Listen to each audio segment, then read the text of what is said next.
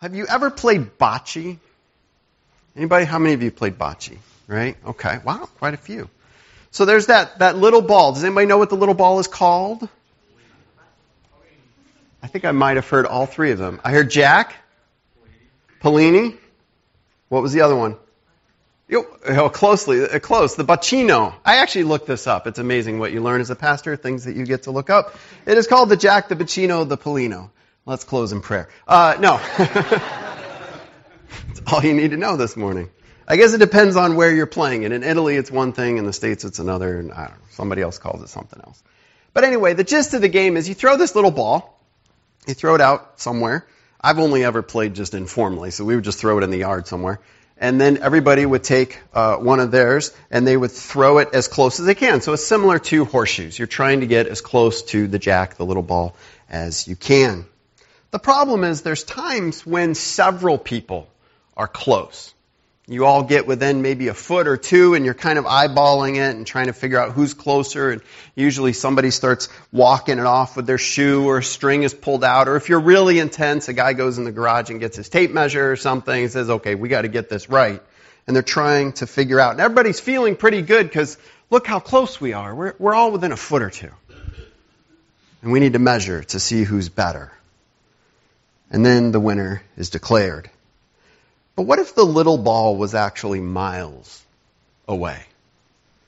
Miles, hundreds of miles. What if it was thousands of miles away and we all got up with our ball and we did our little toss and we made it maybe 10 feet. Some of you were just fantastic and maybe could really throw it far and you got like 15 or 20 feet. And, and then we're all going, oh wow, you know, we're so close. Let's see who the winner is. Would that really be all that impressive? I mean, if the little ball is so far away and we all fell so short, it wouldn't be a very exciting game, would it? So you know what maybe we'd be tempted to do?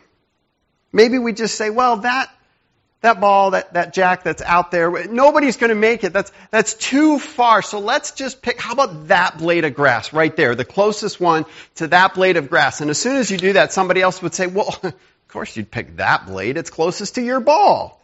How about we do this one? Well, no, that's, that's closer to your ball. And suddenly we all start coming up with our own standard to make ourselves look better.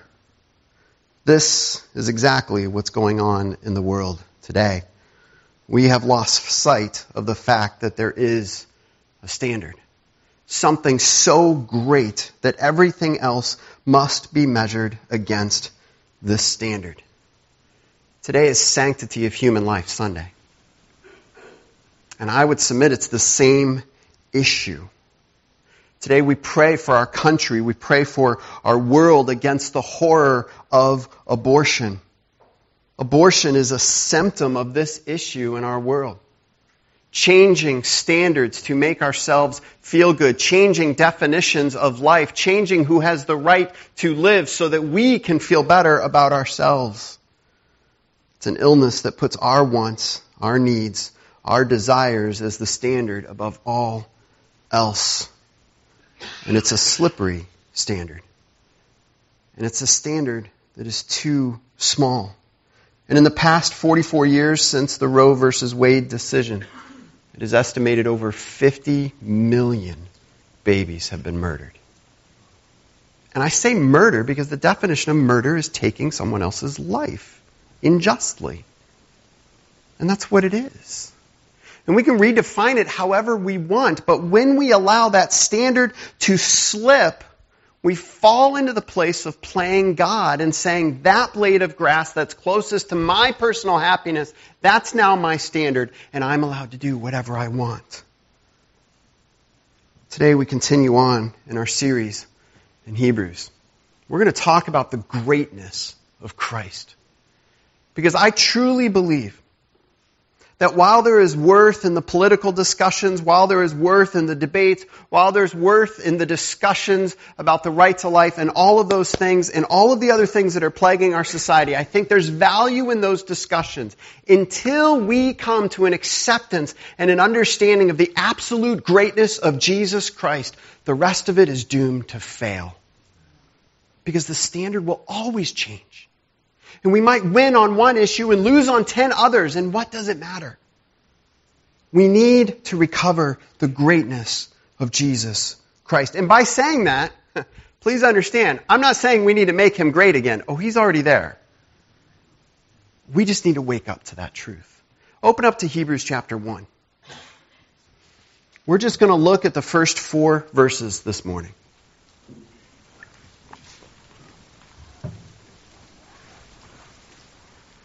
Let me read this for us in Hebrews chapter 1.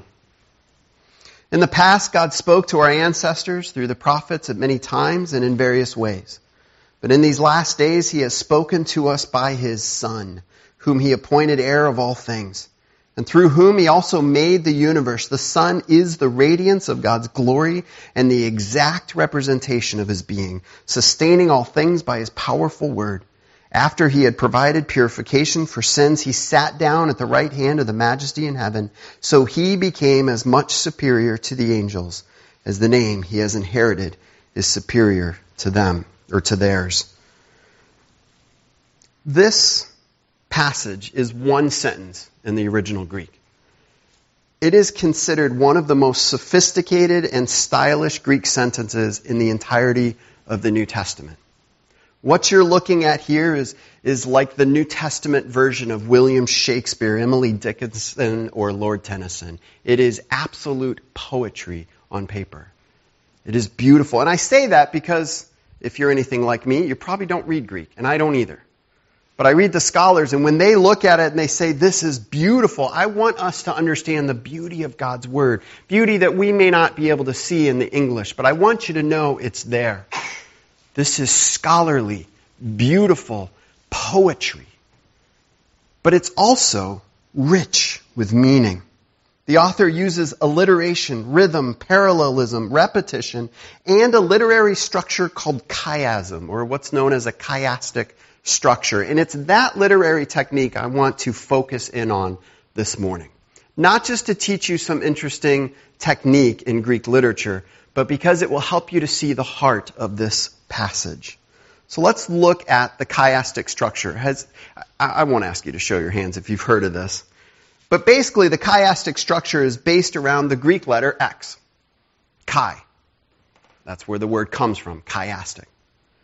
And the way this works is that an author sets up a number of ideas. I'll just call them A, B, and C here, which is, works well for our passage because there are three ideas that are used. And then the author comes back and repeats those ideas in a modified form in the opposite order. So he went ABC, then he goes CBA. The point of this structure is what is at the middle.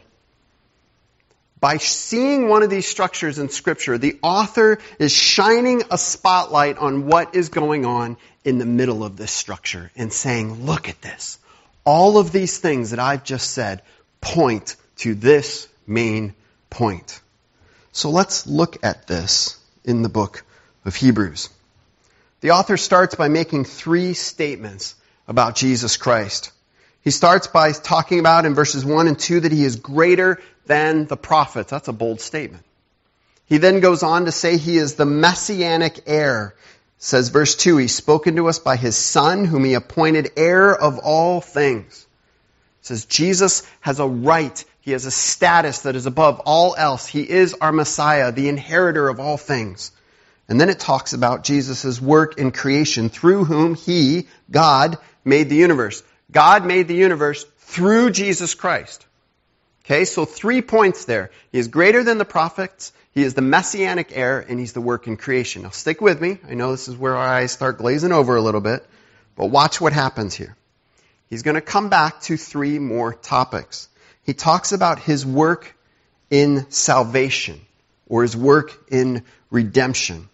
It says at the end of verse 3, or toward the end, actually about the middle, after he had provided purification for sins.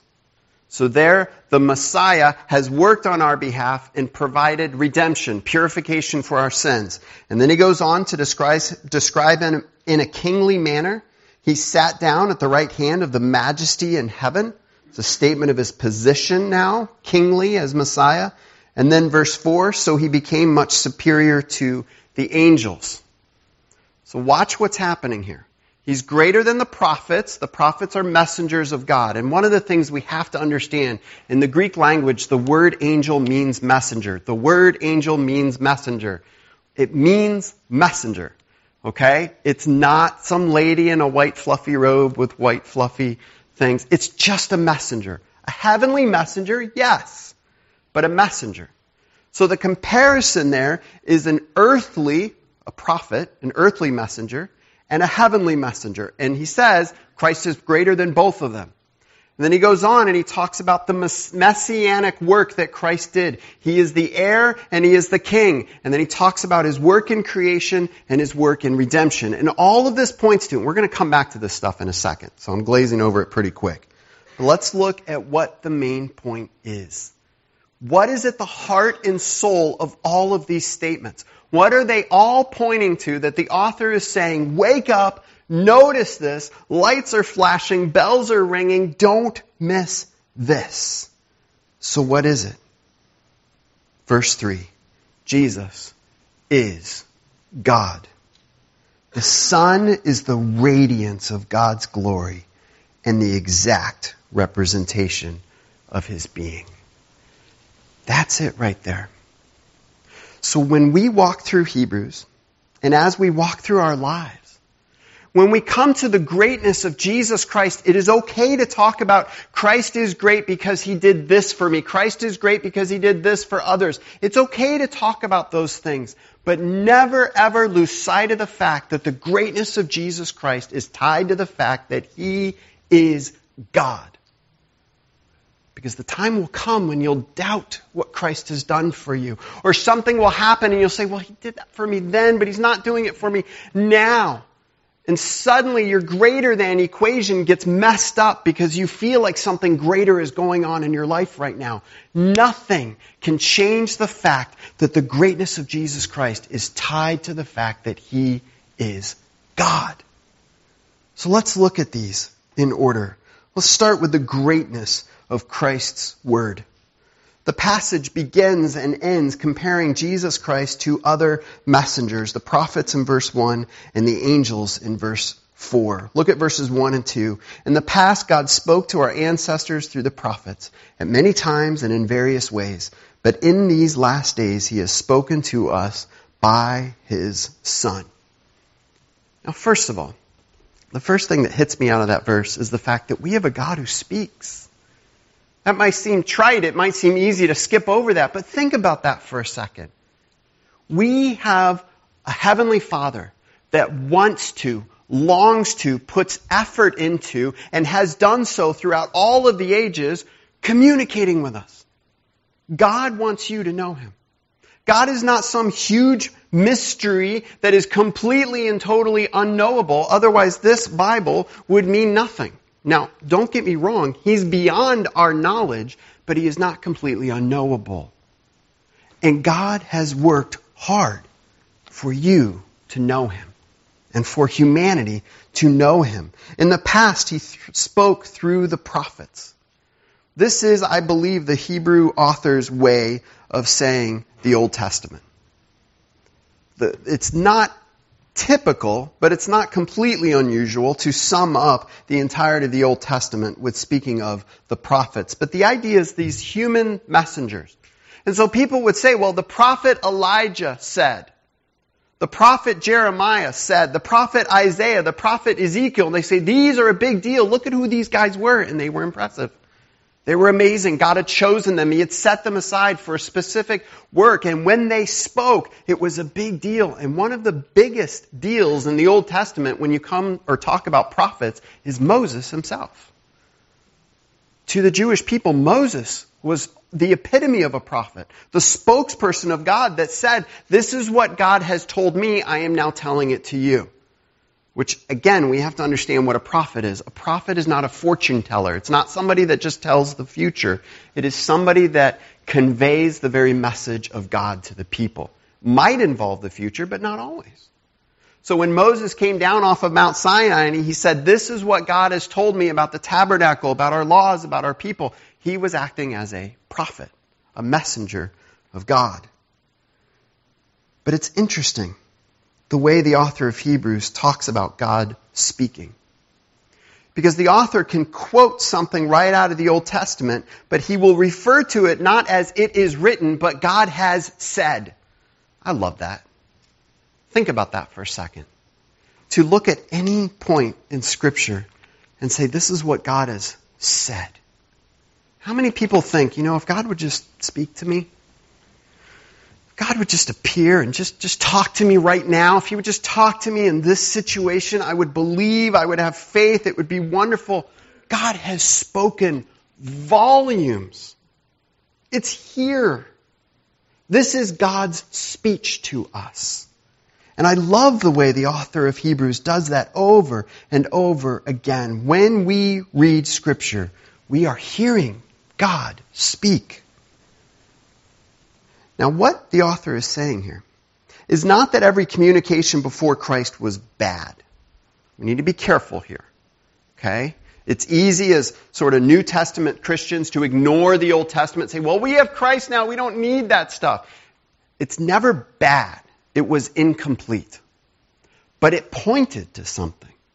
And the author of Hebrews is going to comb through the Old Testament and show how it points us to Jesus Christ. Every communication before Christ was good, but incomplete. There are several key points in the book of Hebrews where the author refers to God speaking. Sometimes, or, or, two specific times in the Old Testament when God spoke with authority. The one is in creation. If you look at Hebrews chapter 11, verse 3. Hebrews chapter 11 verse 3 says, By faith we understand that the universe was formed at God's command. And the Greek word there is at His word. His word of power, His word of authority. God spoke and the universe came into existence. That's authority. That's greatness right there. And so we see that the author of Hebrews, and this is done throughout Scripture, it's all the way back in Genesis, it, at, or it gives uh, uh, the authority of the very creation of the universe to the spoken word of God. Another place is on Mount Sinai. If you know the story of the Old Testament, God saves the Old Testament people out of Egypt. They cross the Red Sea, miraculously saved by God's power, and they get to this mountain, Mount Sinai, and they encamp around the bottom of the mountain. And God calls Moses up to the top, and he speaks to him. And the Israelites hear things. They hear the thunder. They see the lightning. They feel the earth shaking and they say, God is speaking. We better pay attention. Now, they didn't do so well at that. But they understood that God was speaking. Turn to Hebrews 12, verse 19. The author taps into this. Uh, I'll go back to verse 18. You have not come to a mountain that can be touched that is burning with fire, to darkness, gloom, and storm, to a trumpet blast, or to such a voice speaking words that those who heard it begged no further word be spoken to them. Do you understand what's going on there? The author's saying, hey, God spoke to his people at another time on a mountain, and it was a big deal, and they were supposed to pay attention to it. And if you remember, there's a theme throughout Hebrews. We need to pay attention to Jesus. And then the corollary to that, we need to keep going. Keep on following. So we have these two times that God has spoken that form sort of a backdrop to many of the things of Hebrews. God spoke and the world was created. God spoke and his people were created. The people of Israel, the law was given. And then he says, but now, in these last days, he has spoken to us by his son. What does he mean by that? Is Christ just a better messenger than the prophets and the angels? Well, yes, he is a better messenger. Because when we hear Christ speak, we are hearing God speak. So he is a better, more accurate, clearer message from God to us. He is a better messenger. But he's not only a messenger, he is the message.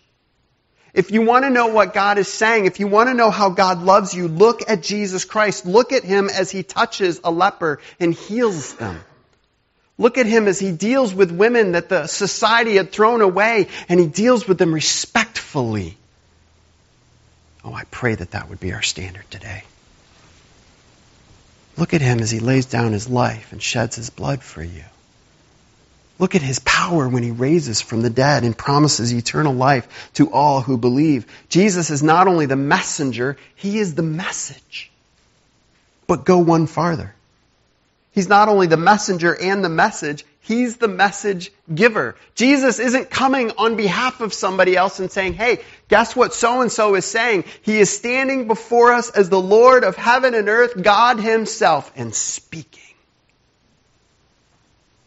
He's the message giver. God in the flesh. The messenger and the message became flesh as the message giver himself. And he came and he dwelt among us. And we see his greatness. And we hear him speak.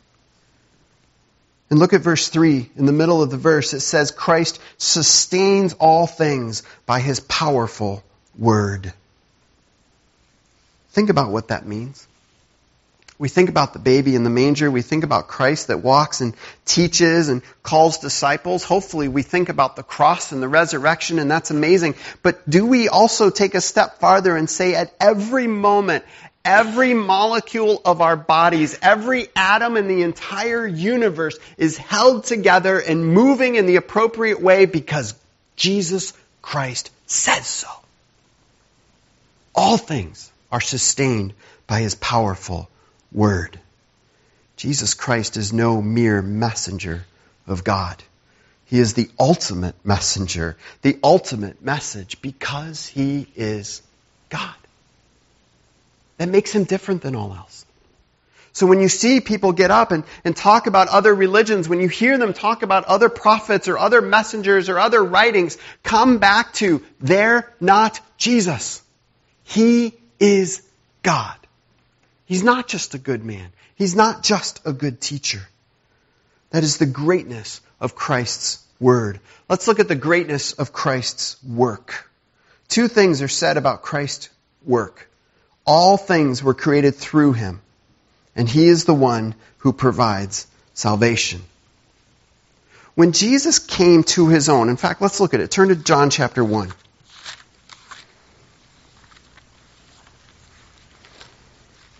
Because John is saying the same thing, but he elaborates on it a little bit.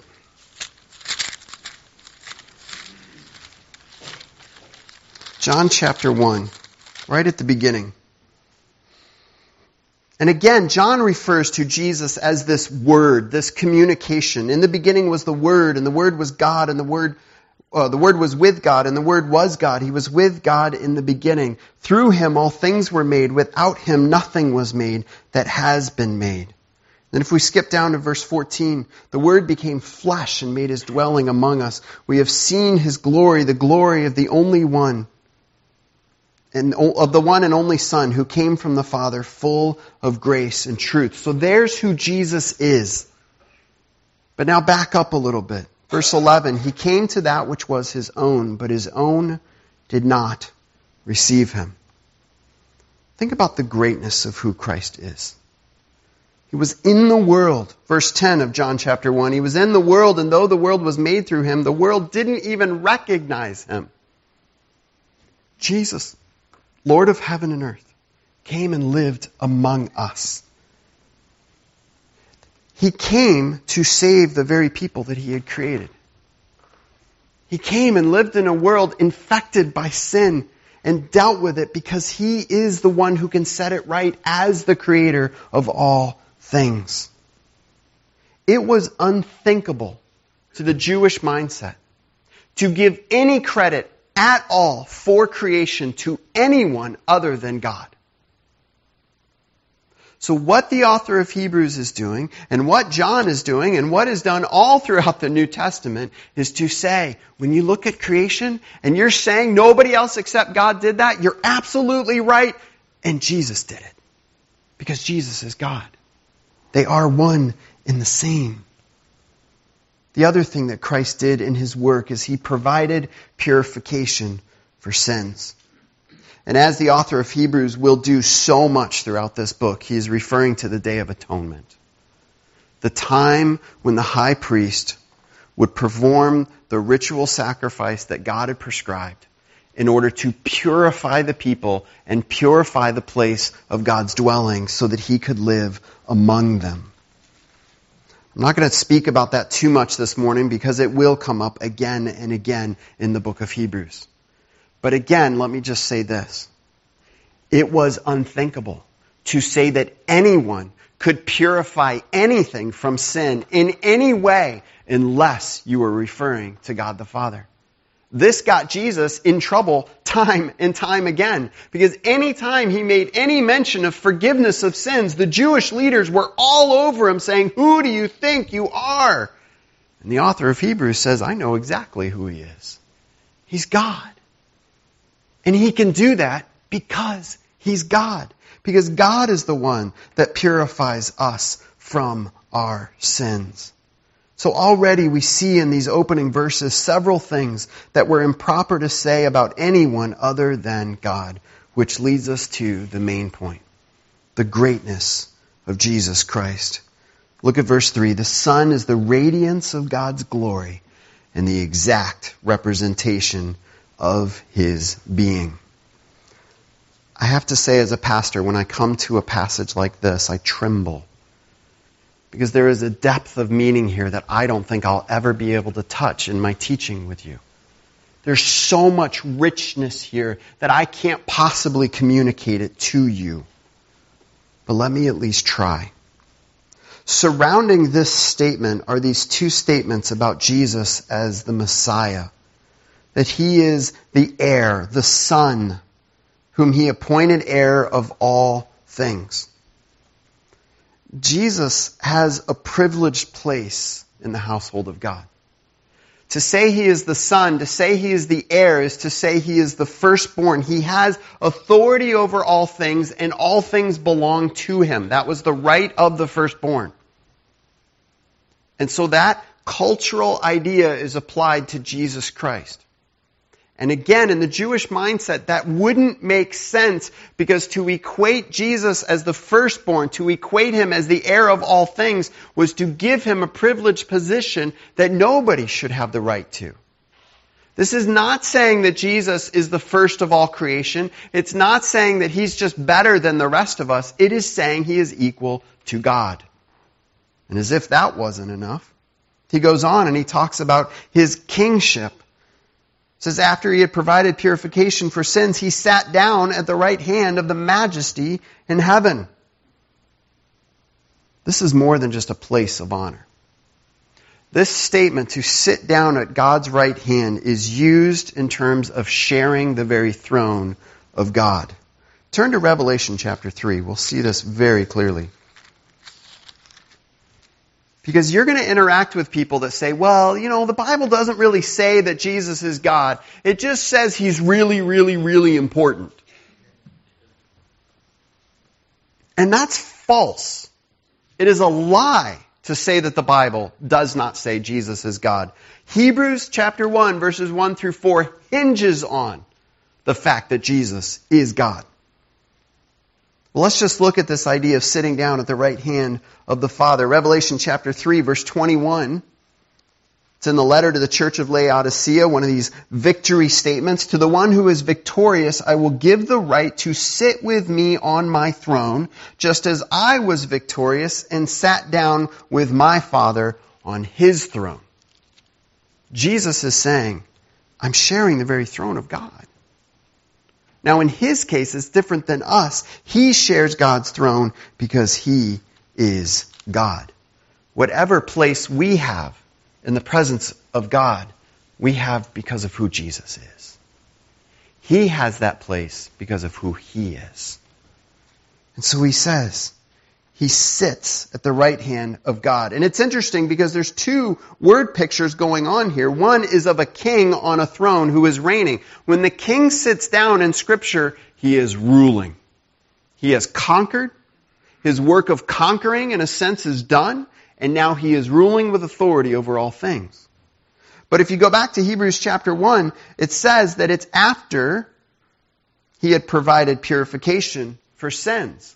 So not only is he the king, but here he's also the priest, which again is another major theme that will be continued throughout Hebrews. When a priest sat down. It, means, it meant his work was done. He had performed the sacrifice. He had purified the people, done what was necessary for them to be forgiven of their sins. So here our high king sits down to reign and our high priest sits down because it is finished. There's so much here. Christ is both our king and our priest. And now let's look at that verse, verse 3. The Son is the radiance of God's glory and the exact representation of his being. To say he is the radiance of God's glory is to say that he's not just a reflection. When you look at the moon and you see the light and you say, wow, that's beautiful and it's amazing, there's no light that the moon is giving off itself. It is simply a reflection of the light of the sun. That's not the phrase that's being used here. It is to say, if you could describe the beauty and the glory of the sun, and then could also describe the beauty and the glory of the radiance of the heat and the light, there you have the relationship between the Father and the Son. You cannot have one without the other. They are the same. This is language which is so difficult when you come to the Trinity. It's so difficult to describe that the Father and the Son and the Holy Spirit are distinct persons. We can speak of them separately, but to also speak of them equally. And the author of Hebrews is using language here that is getting at that core truth. Jesus came and was born in the manger. Jesus came and dwelt among us. But when he did that, he was the very representation, the very equality of God Himself. He's the radiance of God's glory, the physical representation and physical presence of God. Now just think about that again. When these people saw Jesus walking around, they were seeing the face of God. They didn't understand it. He wasn't glowy and, and shiny, and I don't think he had a halo, contrary to all of the paintings to the otherwise, but he, he walked around and they were seeing the very radiance of God, and one day we will stand, probably kneel before his throne, and we will see the very radiance of the glory of God. And I love that in Revelation. And you have these bold proclamations of, of this conquering king, this lion of Judah. And then John turns around and he says, I see a lamb that was slain. That's what we have in Jesus. The radiance and the humility. The glory in the king and the servant and the sacrifice. It also says he is the exact representation of his being.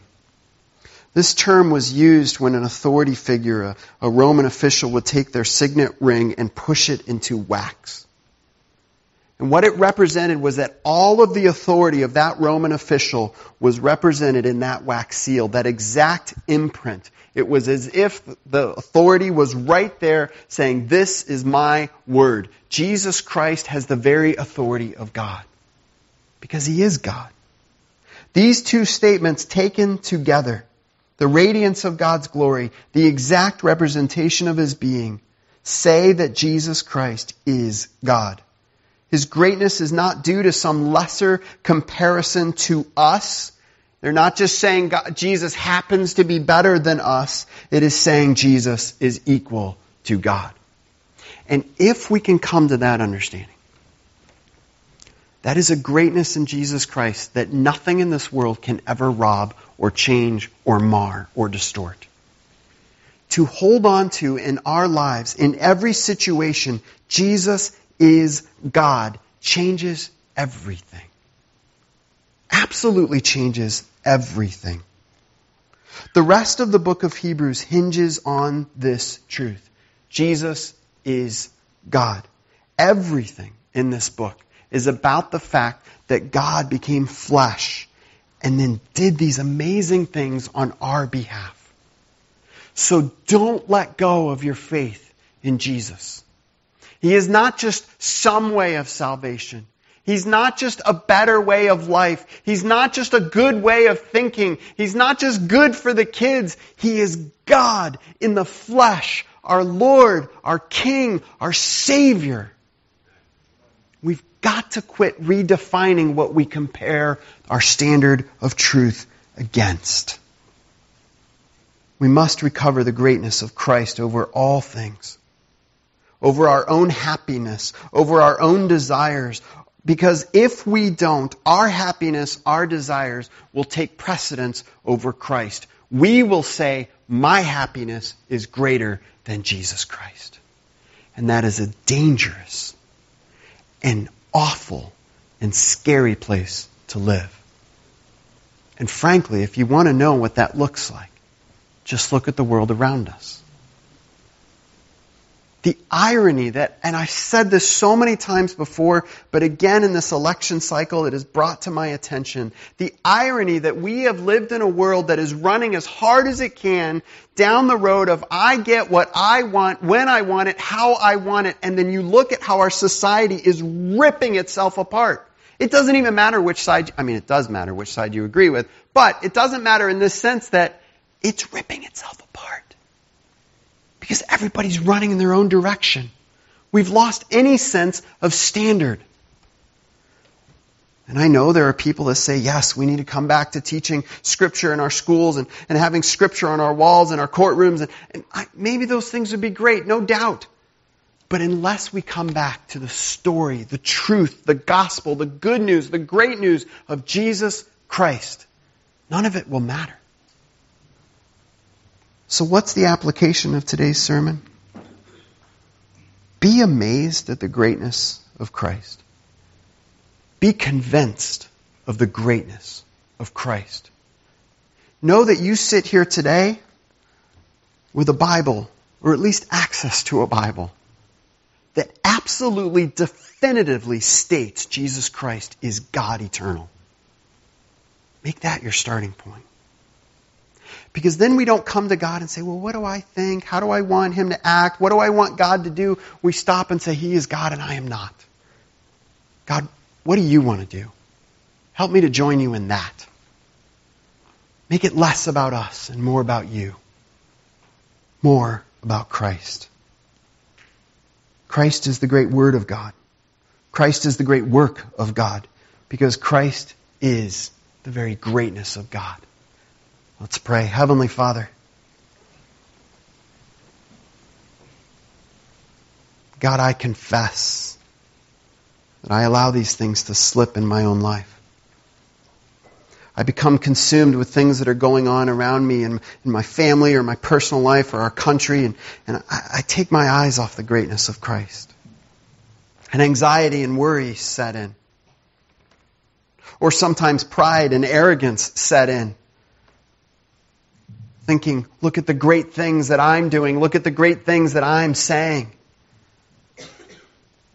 Father, I pray that each one of us would fall on our knees and say, Jesus, you are my Lord and my God. You are great. You do great things, yes, but your greatness is not just tied to the things that you do or our perception of them. Your greatness is eternal because you are God. And then, Father, may we hear the message of Hebrews. May we keep going in our faith. May we keep trusting you in our daily walk and, and our lives lived in obedience to you because we trust in that greatness. No matter what this world says and no matter what we might see, we know we have a great Savior who is greater than all else. In your name we pray. Amen.